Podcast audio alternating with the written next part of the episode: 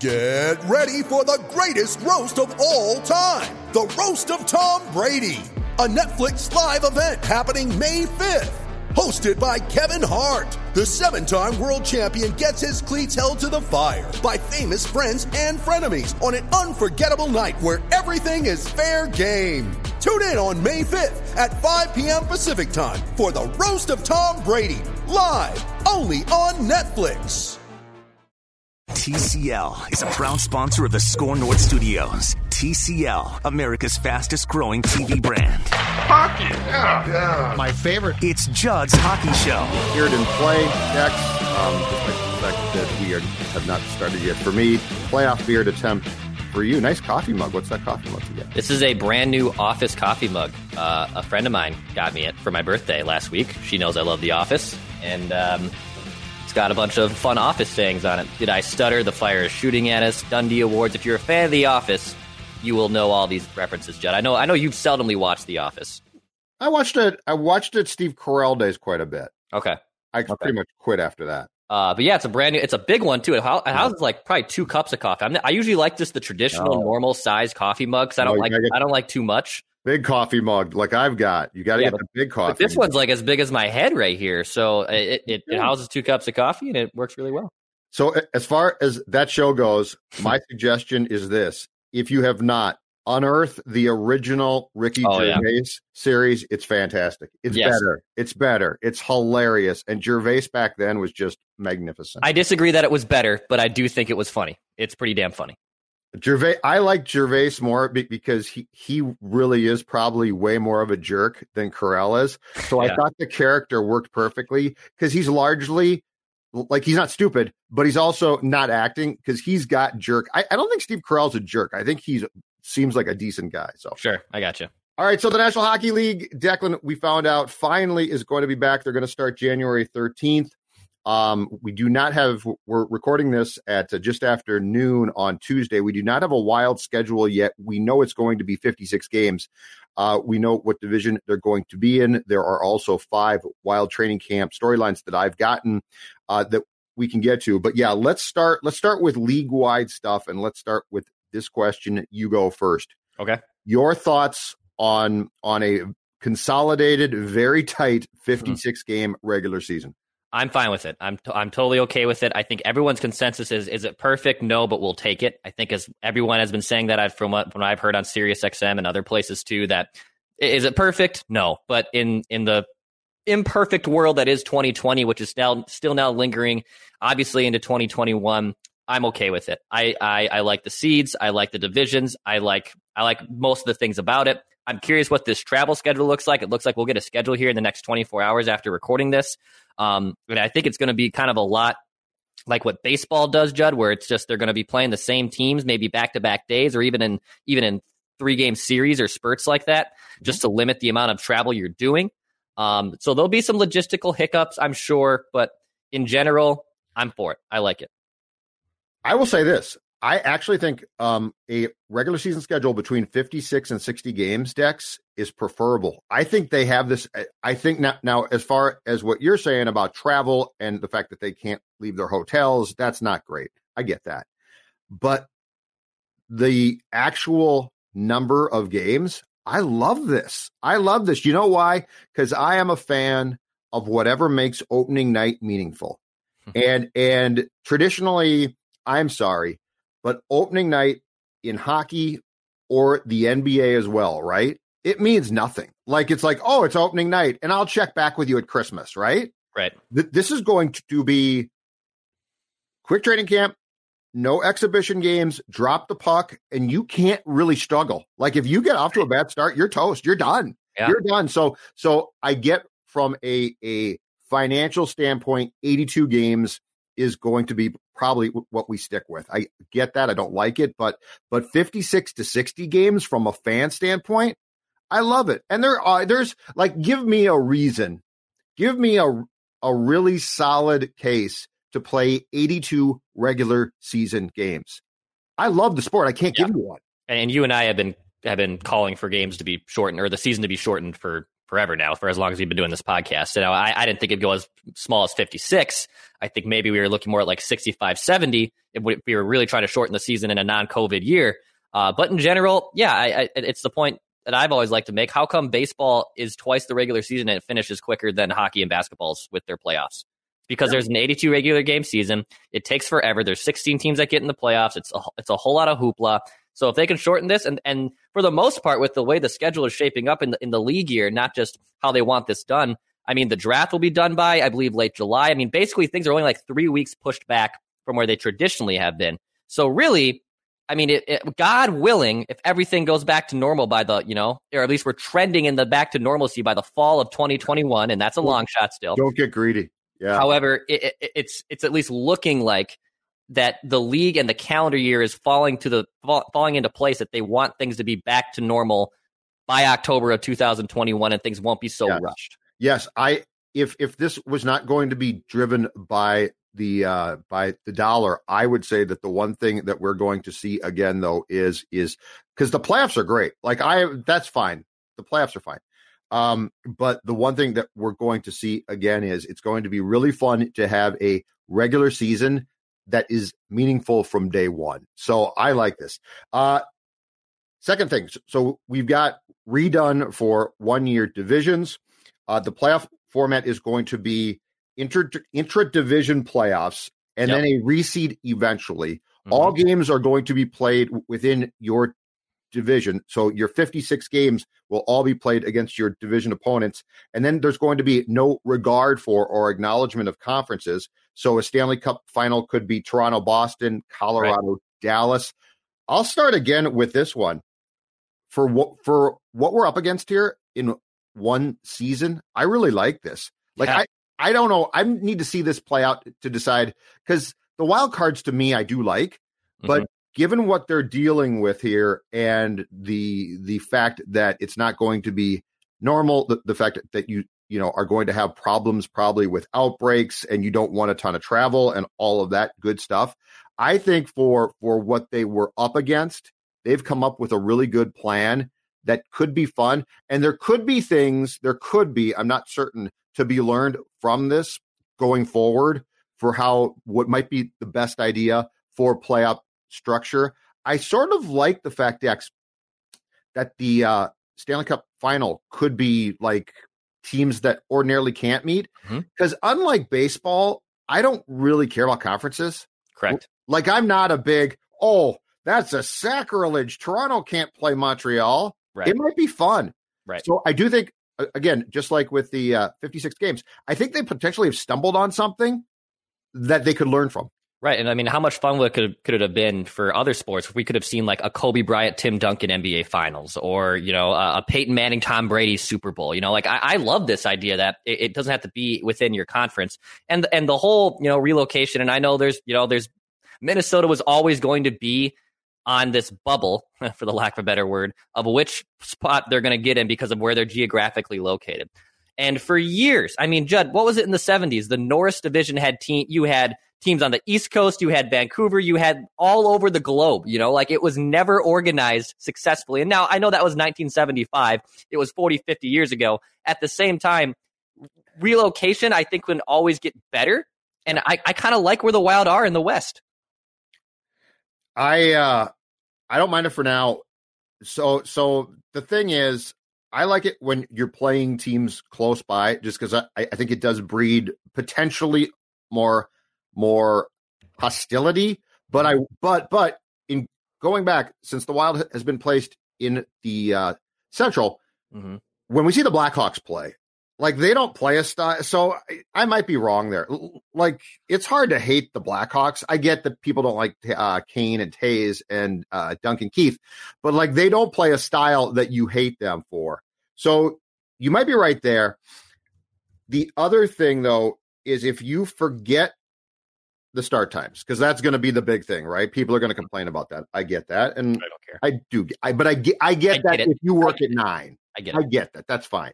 But like, let's put the start times aside. When you look at the restructured for 2020 21 Central and West Dex, mm-hmm. I think the Wild caught a break. I, I think that as far as if you are going to be, so what, what they're going to do for this season is take the top four teams from each division and have them then play each other in the playoffs. Yep. Uh, so the wild card's gone. The whole format of like the Western Conference, Eastern Conference is gone. I think if you look at what the Wild has been put in as far as the division goes versus if they had been flipped into the Central, I think there's a real case to be made that just from a finishing in the top four and making the playoff tournament format, I think they, it's not a huge one, but I do think that they caught a break because I don't know. Like, my guess is that the Ducks, the Kings, or the Sharks, one of those three are going to be improved, but I don't think they're going to be great, right? right? Okay. Yep. So, so the top four teams from the new West from last year yeah. are St. Louis, which had 94 points in the Central, Vegas, which had 86 points in the Pacific, Colorado, which to jump back to the Central had 92 points, the Wild, and then the next team from the Pacific were the Coyotes with 74 points. So I think that I believe that the Golden Knights, the Blues, and the Avs are cinches. I think they're going to be fine. They're the top three teams. Yes. After that, though, that thing is wide open. And I think that there's a really going to be a great opportunity for the Wild if they play their cards right to grab that one. Absolutely. Don't you? Yes, I do. I, I, think if no matter what, if you're looking at the West or the Central, the Wild were at best the fourth best team. That's what I will say because even in the Central, Carolina is better than the Wild. Tampa Bay is certainly better than the Wild, and Dallas is better than the Wild. And Dallas, that, Dallas probably got flipped to the West, right? If if if the Wild goes to the Central, Dallas is probably in the West. Mm-hmm. Mm-hmm. That's my guess. But it could have been a different little story there, but sure. in general, I, I, think if you're looking at the Central and the West Division, the Wild were going to be probably at best the fourth best team if they achieved what they were supposed to achieve. But I think the bottom feeders in the West, the Kings, the Sharks, the Ducks, all of those teams are bottom feeders, and and Central has some too. Chicago's not going to be good, you know. Um, Detroit. But Detroit's going to be awful. Yeah, but I, I think the Wild can make hay against the those Western Conference teams more, and and I don't know how much stock I do put into this, but in general, the Wild have played the Pacific really, really well in their franchise. I mean, they, they have Vegas's number. I have no idea how they've beaten Vegas seven out of eight times in, in their appearances. Now, Vegas is far and away a more superior hockey team than the Wild, and I would take them eight days a week in a playoff series against Minnesota right now. Right. But I, I think the way the way it's shaped up, I think the Wild have a very good chance to get into the top four because I, I think in general – you know, it's it's the age old narrative of making hay against the bad teams, going 500 against the good teams. So like I I envision the Wild taking 60% of the games against those California teams, and if they can play 500 hockey against the top top guys in Colorado and Vegas, yep. then I I like their chances. I do. I, I think it's a good spot. And I think in the uh, Central potentially, the teams that would cause you problems. So like the teams that in the West, it looks like to me the team that you're mainly going to be competing with for the fourth spot is probably the uh, Coyotes, right? Sure. And then and then like the Sharks, the Kings, or the Ducks could jump up. I don't think all three do, but I think one could. But okay. I don't know that. Okay. Mm-hmm. In the Central, the problem is Florida's not bad. They could jump up. Nashville, right? Same exact thing. Columbus. So I think your problem is is let's say the top um let's say the top three teams in the Central are going to be Tampa Bay, Dallas, and Carolina. Sure. Your competition for that fourth spot in the Central Division, in my opinion, is greater yes. than it probably is the West. And as far as the team goes, to be clear here, I don't think going out west for extended periods of time and staying there and playing is going to be a problem for the players. I get the fans because of start times, but, but like uh, Billy Guerin did his press conference. The uh, Wild GM yesterday did a, a, Zoom call, I should say, right. and he was asked a bunch of questions about, you know, but what about the travel? What about the? Tra-? Remember, they're going to go to California and basically shack up there. Yeah. So it's not like you're going to play the Kings and it's a home and home. You know, it's an old school home and home. We're coming home to play the Kings. Now we're going back out west. This is not going to be the the league. I think when we see the schedule, we're going to find that the league is trying to move heaven and earth. Not to have teams travel a ton. So I think the Wild's going to go out west and basically stay there for an extended period of time. And then they'll come home and play here for probably what we consider ordinarily to be an extended period of time.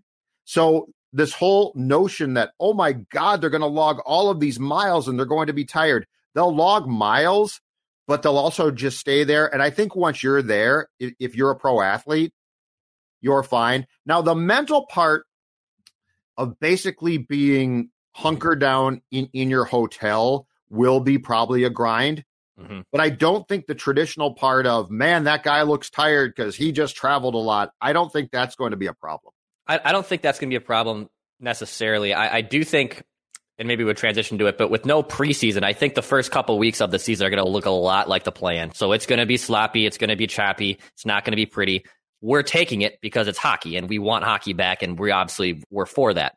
Um, but in, in terms of the traveling, I mean, I think this is the the best lesson the NHL can learn here. I mean, you, you, should do this just like baseball does, just like when the Twins go out west. The Twins don't play three in Seattle, come home to Minnesota, then play three in Los Angeles. It doesn't make any damn sense. So stay out there for nine games or nine days, wherever the hell it is. I think that's the best way to go about this. So yeah, I, I think there's something to be said about being bogged down, I know, in a four seasons hotel or wherever the hell it is for a few days. But at the same time, just like any other quarantine, we've all quarantined. You get stir crazy. You get stir crazy whether you're in the four seasons or you're in the North Loop or you're in SLP. It doesn't matter. Um, so I, I, do think that this traveling system can be actually what the NHL will probably take the most from. And if that means getting rid of back to back, like you said, going from LA into Minneapolis, good.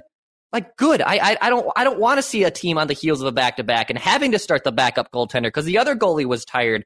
Ugh, We're going to see a lot of backup goalies, Dax. You're yes, we are. A lot of them this year. Yeah, we are. Because, uh, so, yeah, that's a great point too about the travel and and um, I do think that you just hit on something that's going to be so intriguing to watch, and that's this the first five to eight, but probably the first five games, right? By most teams are going to be terrible. Like they are going because they're not. And, and I love I love the, the fact that they're not playing exhibition games, but it is going to be ripe for bad play. Mm-hmm. But what's intriguing is it's going to be the teams that can snap out of that funk the quickest. Yes. Because again, with a 56 game season, you can't like have 10 bad games and be like, well, now it's, you know, the tr- what's the traditional wild motto? Let's get to February and flip the old switch, right? Let's flip the switch in yep. February. Zach will get hot and we'll be great. And then we'll swoon. get swoon in January. The January yeah. swoon. Swoon. A swoon? You're done. you're, no, I'm serious. You're right. You're you're done. Like if you have a if you start off with oh boy those first five games though you know and now it's six games and man it's tough. We're we are getting our like that's going to be what you hear right. We are getting our legs under us. Uh, if a division gets off to a good start, you could be absolutely dead. Okay, I want to give you my favorite of the four divisions. Now, now, the Canadian division is still up in the air because we don't know exactly who's going to be allowed to play where in Canada, and if um, there's going to be with the provinces no travel restrictions. But can I give you my favorite because it's just going to be a bloodbath and it's going to be so yeah. much fun? Have you looked at the East? Yeah, the East. The East has Boston 100 points. Okay, Yep. They've got Islanders 80 points last year. The Rangers 79 points. Philadelphia 89, Pittsburgh 86, Washington 90, New Jersey and Buffalo were the only two non-bubble teams. That division is going to be so much fun and you're going to have who I would say you're going to have a minimum of two really good teams mm-hmm. that don't make it. Cuz it's four teams, right? Like I think Boston's in, don't yep. you? Yep. I think Washington's in. Yep. I think Philadelphia is coming off a really good year. And let's say the Rangers, all right? Right. I, okay. Or Pittsburgh. But yeah. I mean, my point is you've got two what, what are going to be two really legitimate, really good teams. And keep in mind too, these teams are going to only play each other.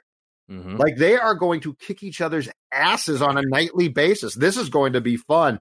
But man, if I was in the East, I would be I, I'd be saying, give me something, you know, give me something else here, boys. This is going to be really tough. I, I hate to be this person because they won what three Stanley Cups in this last ten years, but Pittsburgh. If you're Pittsburgh right now, okay, so you've had some brutal postseason exits since you won your last cup, right? I think you've only won like three of your last twenty playoff games. It's been a little bit brutal. You got bounced against Montreal as a fifth and 12th seed in that play in tournament. And now there could be a very compelling case that they'll be the last team out with still a very good record because you have teams like Boston, Pittsburgh, Washington, Islanders. Don't forget the Islanders. Oh, no. you know, you're going to have you're to have a collection. And what of, if Buffalo comes back and actually plays well? I know they're they're going to be at least interesting. I don't know if they're they're going to be a shoe in by any means, but I think they'll be fun to watch. Yeah, I, I think you're going to have two teams, and especially one of those two teams is going to be Pittsburgh. That's going to be say, whoa, whoa, hold on here. You're telling me Minnesota in the West only finished with 40 points, and we finished with 47, but we don't get in, and now we get screwed. You know what it is? The NFC East, Declan. It's the the, the other divisions. They're they're going to look at like Washington's football team, right? They're six yeah. and eight, but they're a playoff team right now. The teams in in the National Hockey League's Eastern Division are going to look at, to your point, the West, the West, and be like, hold on a second, hold on a second. The Eagles made the playoffs, right? So, and what what's really interesting, Judd, is how again how that seeding really shakes out because remember the Wild own Pittsburgh's first round pick next year. I believe if it's uh, if it's if it's lot, I think they own it regardless. I don't know if it's lottery protected or not. They right? They own it. It's not. So, so if you're if you're a Wild fan, you're rooting for Pittsburgh's demise. I mean, yeah. that's what you would want. Essentially, you're going to walk away with two first round picks. Hopefully, maybe one of them in the lottery and one of them, you know, in classic Wild fashion between 12 and 20. So, I, I you'd have to root for Pittsburgh's demise here, and I and I, I don't feel sorry for Penguins fans because you've had Sidney Crosby and Malkin in multiple cups in the last 12 years. But at the same time, it's going to be frustrating if you're a Pittsburgh Penguins fan and you're that last team looking out in that division because it's going to be cutthroat as hell. But you're right. You know what? Too bad. So, sorry, Pittsburgh. Yeah. sorry, things didn't go well. But that division is going to be a great fun. Let's transition to five training camp questions involving the state of hockey's Minnesota Wild. Okay. Okay. I'm going to give you the, the, the first one, and the floor is yours. We are finally going to get a chance. Yes, the day is almost here Training camp opens for the Wild because they went to the bubble in early January to see Kirill Kaprizov. All right. What should so like the speculation is done. He's he's here. He's here in the flesh.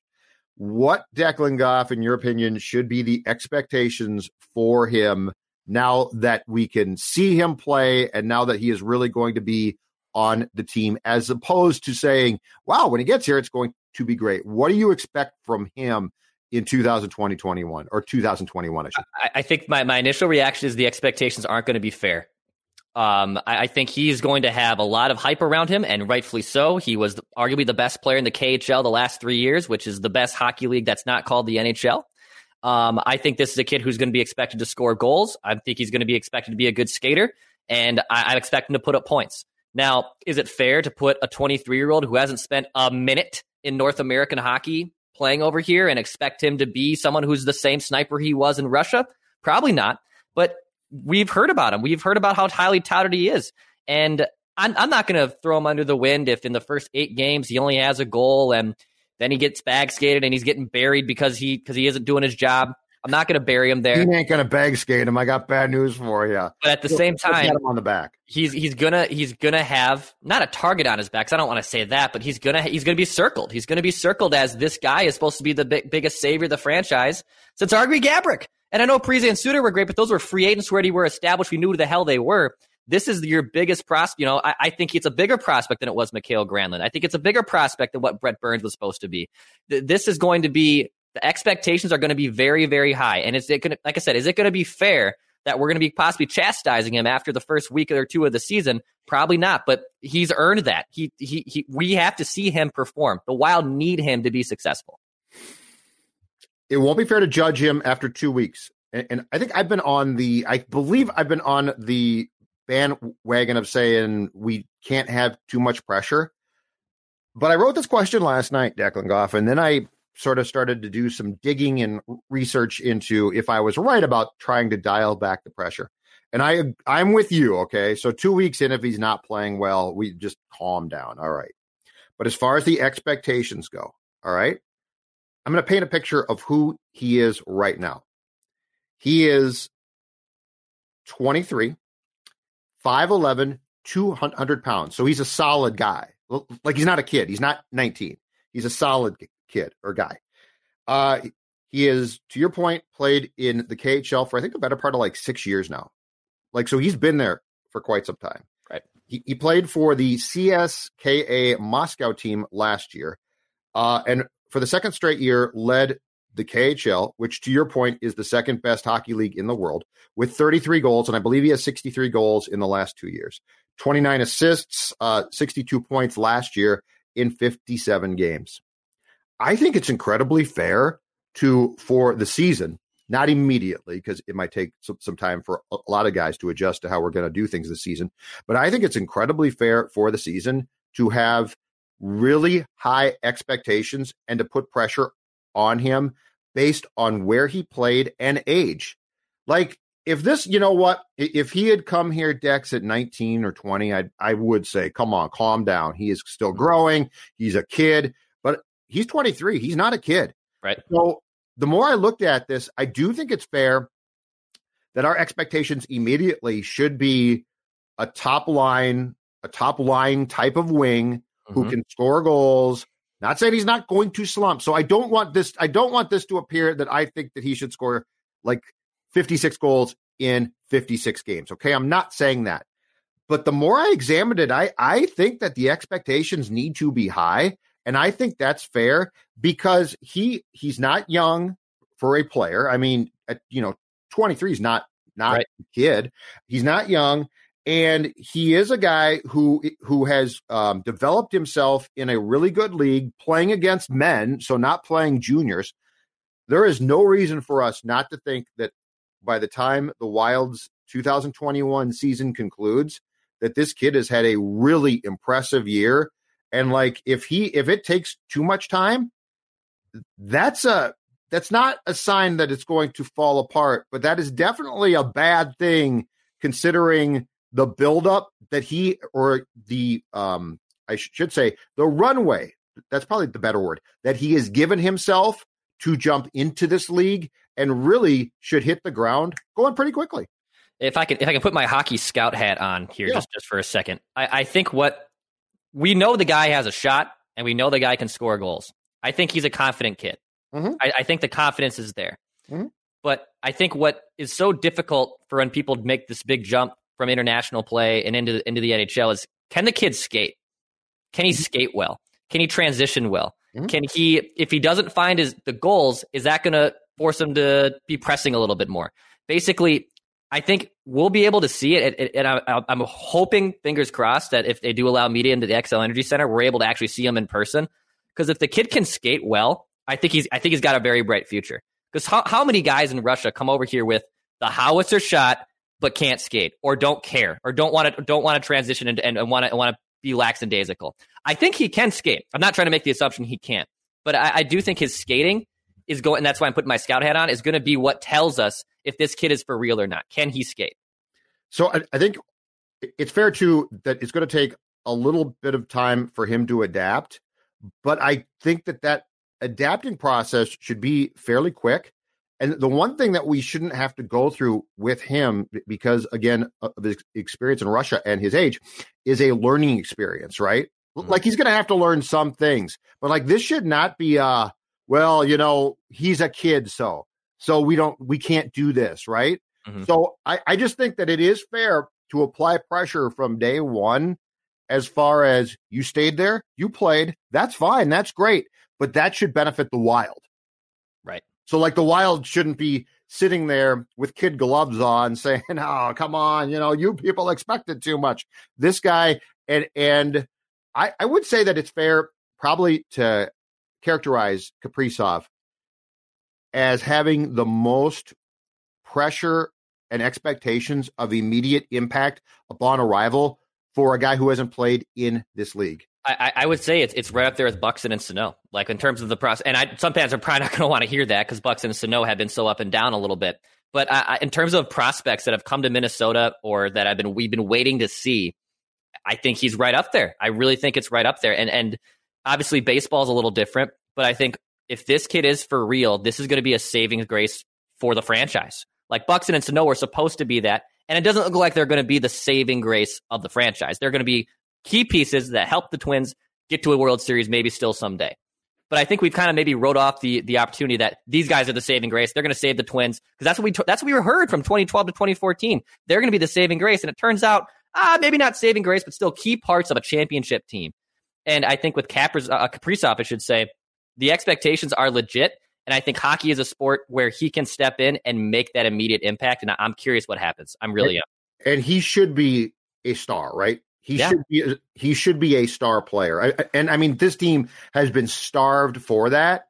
Uh, yeah, Buxton, Sano, Cat, you know, Cat. Yeah. It, it, as far as that that expectation, but I just the more I thought about the time that he spent in the KHL playing there, the more I, I thought if we all say, you know, let's dial it down, that's probably not good. Hey, hey, right. quick, quickly before I transition, do, do you put him on the same line as Kevin Fiala, or do you spread the wealth out to start? What would I spread the I spread the wealth out to start with. I spread the wealth out to start with. Um, eventually, I might, but I think I probably put Kaprizov on the second line to start with, and Fiala on the first line.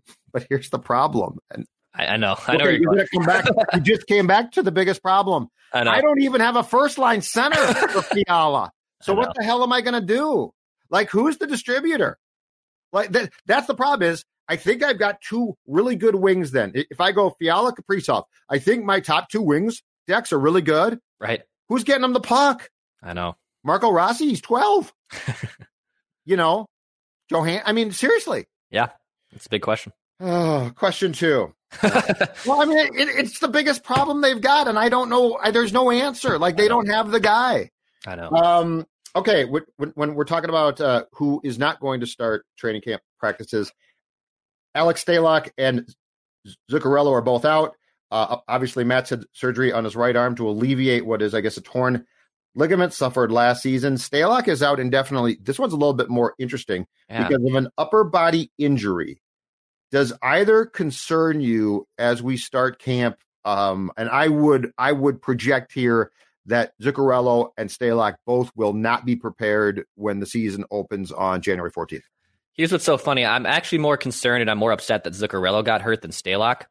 Um, I think Stalock's injury, it, it, sounds like it was an off the ice. The weird, the way I'm reading between these tea leaves here, it seems like it's something that happened after the play-in tournament, like where Zuccarello well, had an arm injury. And don't forget that that when it comes to to things that we d- don't know, that that can involve COVID too, Declan. Because like they, they, they don't need to tell us that, and, and exactly. Won't. And I'm not trying we, to speculate what, what happened. And I'm, I'm I'm I'm completely guessing what happened with Alex yeah. Stalock. And you don't know. But, but to answer your question, Zuccarello's injury bugs me, I guess, a little bit more because number one when did he get this surgery? Did he did he not get it till recently? Like, what, what did he did oh, he get it right? At, did he get it right after the play-in tournament, and then like just it was intensive rehab, and it's going to take him a while to get going? That's where this one this one kind of like irritates me because it's like, well, wait a minute, like he had arm he had an arm surgery, okay. When did he have the surgery? And also, after the year you had, did you delay the surgery because you wanted rehab? You didn't know what was going on. Like, if I was Matt Zuccarello and I had this frustrating season, probably my worst season as a pro, and then did you just wait to get this? Like you already faced an uphill battle going into your second year, and now he's going to be completely rusty in year two. I, I, this does not spell good, spell well for Matt Zuccarello because I, I I tried to defend him last year. I tried to try to hold on to him a little bit, and now, I mean, I'm I'm running out of carrots here. One of the currently easily one of the top three probably worst sports contracts in Minnesota to a professional athlete is Matt's contract, right? I mean, that contract is Paul Fenton's basically middle finger swan song to this franchise and being stuck. Uh, and yeah, and it, did he did he get hurt in the play-in tournament and tried to rehab it and it didn't work and so he had surgery? Did a doctor uh, diagnose it one way after that tournament and did another doctor come back? I mean, there's a lot of weird questions. Uh, and, and I guess I'd be more upset if he had contributed something. Now, here's my question. Here, he's he was such a dud. My question is this: Could you, to start the season, place him on on LTIR, which is the long term injury reserve list, which allows you, if you're allowed to do that, to free up salary cap space? Right. Because that's what I would try and do. I, I mean, I just, I'm they're going to give him another chance, and I get that, but his play last year to me was so uninspired, and he got that what the fifth year on that contract. So I'm curious to see what they do when it comes to him as far as contractually to start the year. Because if you did bounce his contract uh, short term off of your cap, that would give you the ability to possibly make a move, uh, which Guerin basically said on his press Yeah. on a Zoom call he's not going to do. But I mean, he's not going to tell you. He's not. He's not going to say, you know what, I'm I am planning to put Zuccarello on LTIR, and I've got all of these plans. Let me tell you about them here. I'm going to pull out this note page from my desk drawer. So we don't know that. I think in a normal year, you long term injury reserve them and, and you can bring in a free agent. Um, I think with the way things are going right now, I don't think that's possible. You know, there's been fans that think you bring back Mikael Granlund. I am so anti that move. He's not. I- I- I- Bill and- and- not bringing Granlund back. And yeah, he knows that, and everyone should know that. And and then what happens? So then, if, if Zuccarello comes back, then you then you're you're still logjam. Like I don't want that problem. Like some people think that's a good problem to have. No, I don't want that problem at all. I don't want two guys who are 28 and Zuccarello's case in his 30s then bogging down more roster spots. So no, I don't think that's a good idea. Um, and in- in general, I think this does open the door for someone else younger to make a make a push. Yeah, and that his contract is just going to be. And- it's just a death knell. And I know Thomas Vanek was a humongous disappointment, and we can put him on the Mount Rushmore of free agent disappointments. But I'll tell you this: the contract was not the issue with Thomas Vanek. It was an effort and and distribution issue for Thomas Vanek. It wasn't the contract. Well, he couldn't move anymore Yeah. either. Like he got here and he was. Uh, that, yeah. Okay, Stalock. Stalock is an in- interesting case because, as we said before, we don't know exactly what's wrong. I I wish him the best, and I hope he's fine. So I will start there, okay? Because he seems like a really nice guy, uh, and he's an and he is a quality backup goaltender in this league. I get all that. However, his injury itself and be- being out to me does open up a great door of opportunity to Kaapo Kahkonen, right? Because this gives you an opportunity now to go into the season. Cam Talbot is your clear cut one. Yep. And now it was going to be a competition, if that, but probably not between uh, Kaapo and Stalock. And my guess is if Stalock didn't get hurt or didn't get sick, I don't know what. My guess is that he was going to probably be the backup, and and now we don't know when the American Hockey League was going to start. Dex, Mhm. so I don't know where Kaapo was going to play beyond practicing, which I don't like. Like I want Kaapo to play.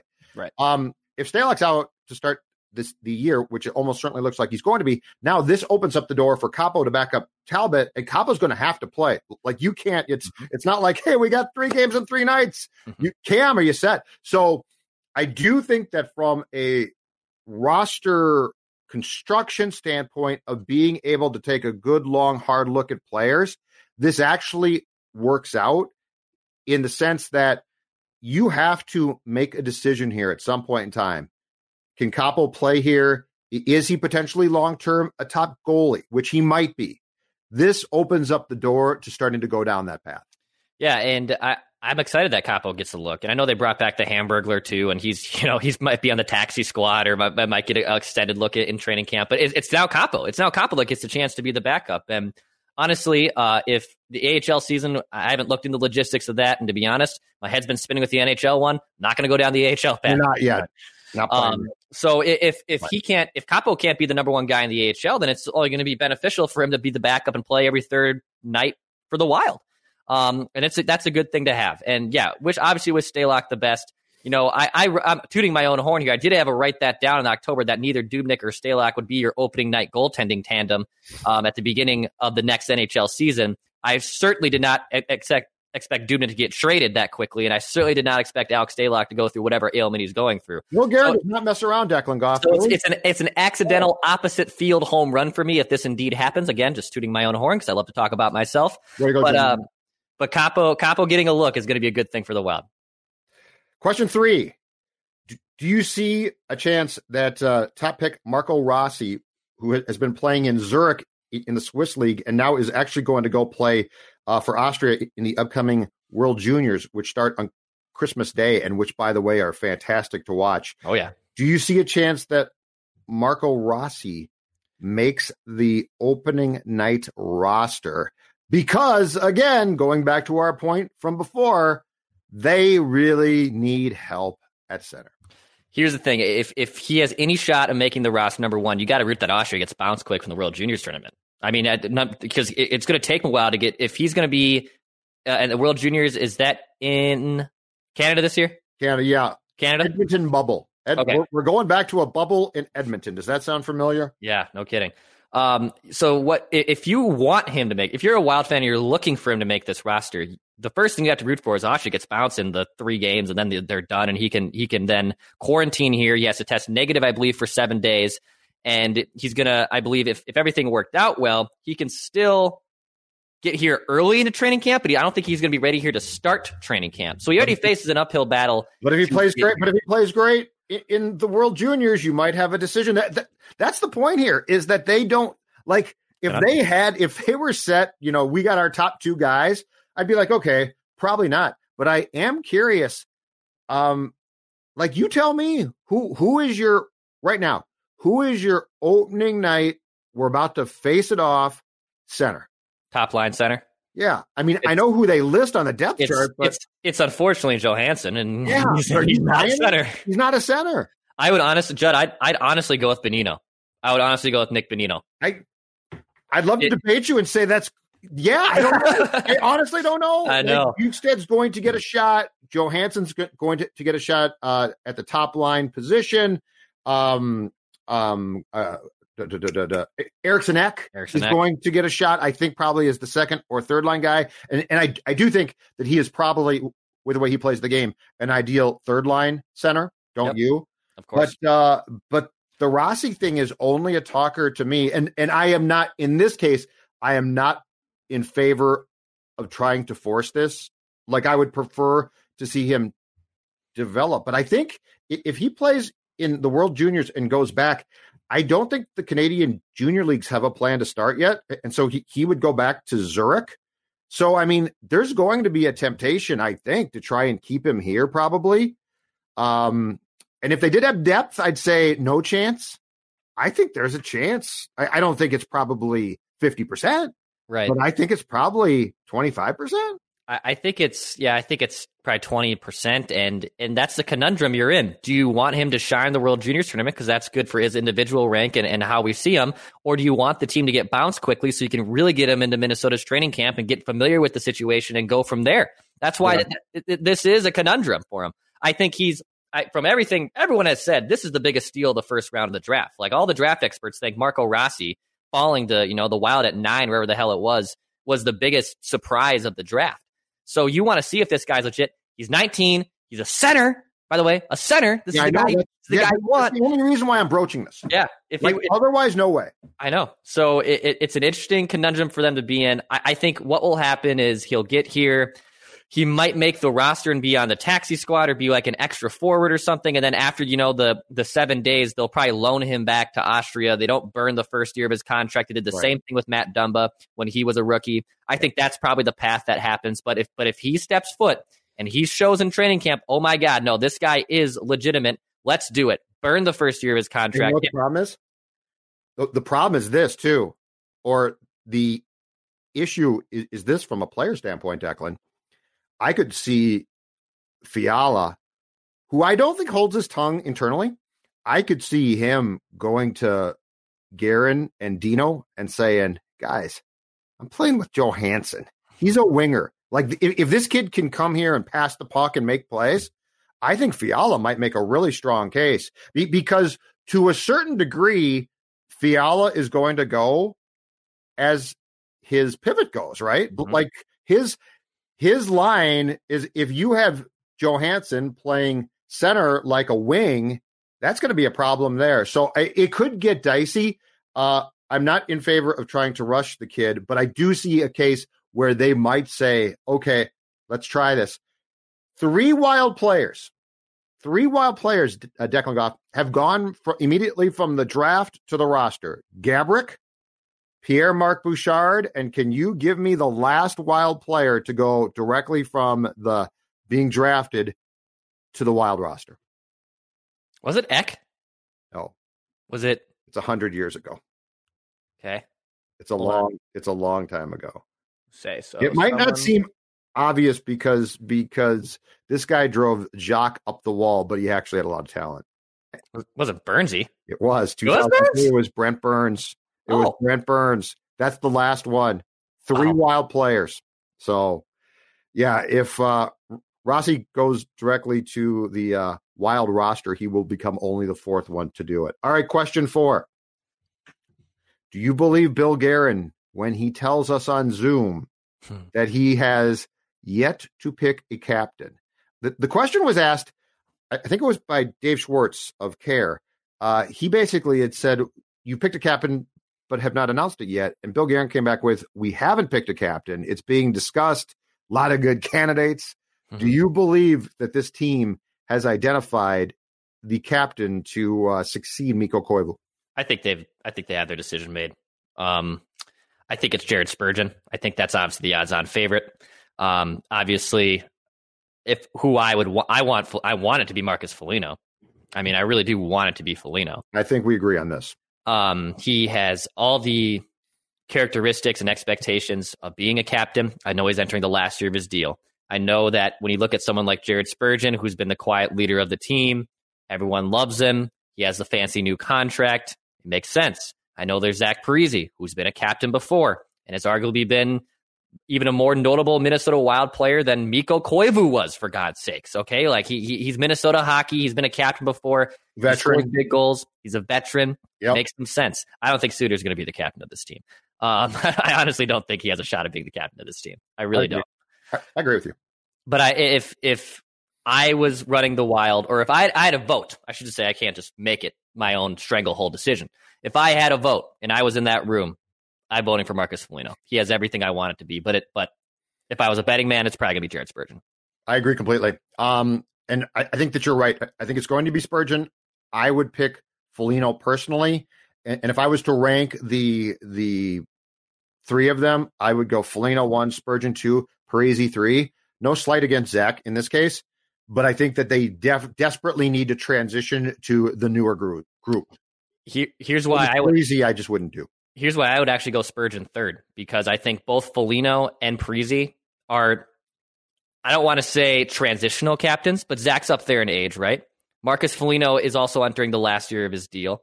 And if you really wanted to, and you wanted to give a young player the captaincy long term, and with the way the Wilder is built right now, it's all about short term. Let's see what we got here, and then we'll commit or then we'll reassess. I'd actually could make the case that Jared Spurgeon wouldn't be the the worst option, but I'd rather it be Foligno or Parise because in the short term it fixes that. Who gets it if uh, Parise is traded or Foligno leaves as a free agent? I, I would love it to be Fiala. I would. I would honestly love. I give it. I give him the captaincy. He ain't it. No way. I give him the cap. I, I love his swagger. I love his demeanor. I want. I would love it for Fiala. Nah, he's got too much prima donna score to him. I would, and I want it. I want. He that. doesn't talk. And it, plus, here, here's the thing that here's the thing with Marcus that I love. Mm-hmm. He is a spokesman for the team and is brutally honest while still being a team guy. Fully, I or Fiala. I've covered a ton of guys, Dex, especially in the sport like him. I mean, and he's a good player. So don't. This is no slight against him as a player. He's really good. Um, but those guys, they're they're too up and down as far as moods go. If they score, they're in a great mood. If they don't, they're they're not. They don't always have.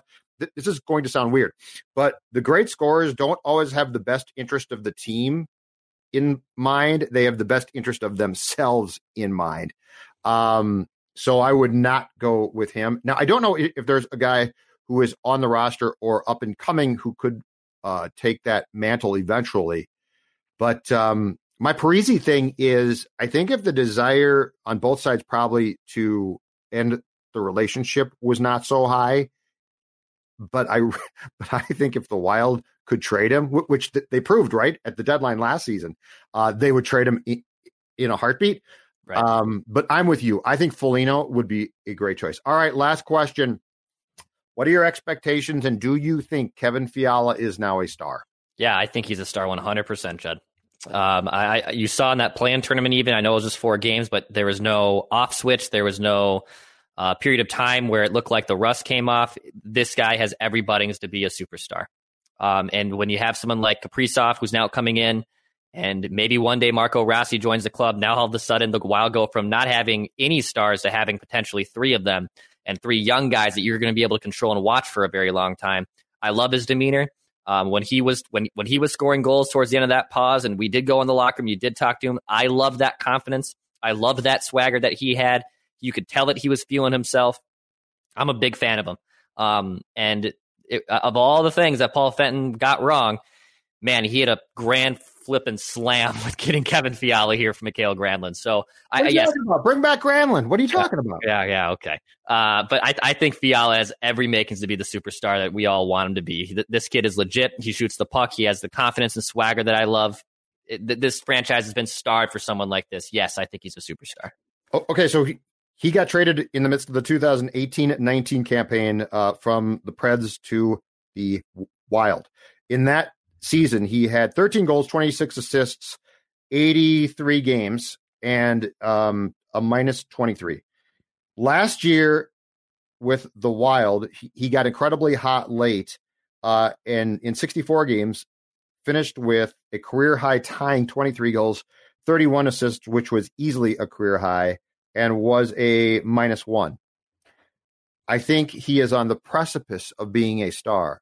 Here's what I need to see an entire season where he'll have a slump or two. So like he's not going to he's not going to uh, uh, completely crush for an entire year.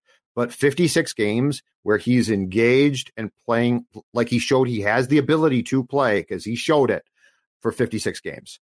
Uh, that's what that's my next step. And if he does that, I'm going with Star because I think his his um, skills are outstanding. Now, again, we got to default back to the one talking point: who's a center? Because mm-hmm. that's going to impact him. There's no question.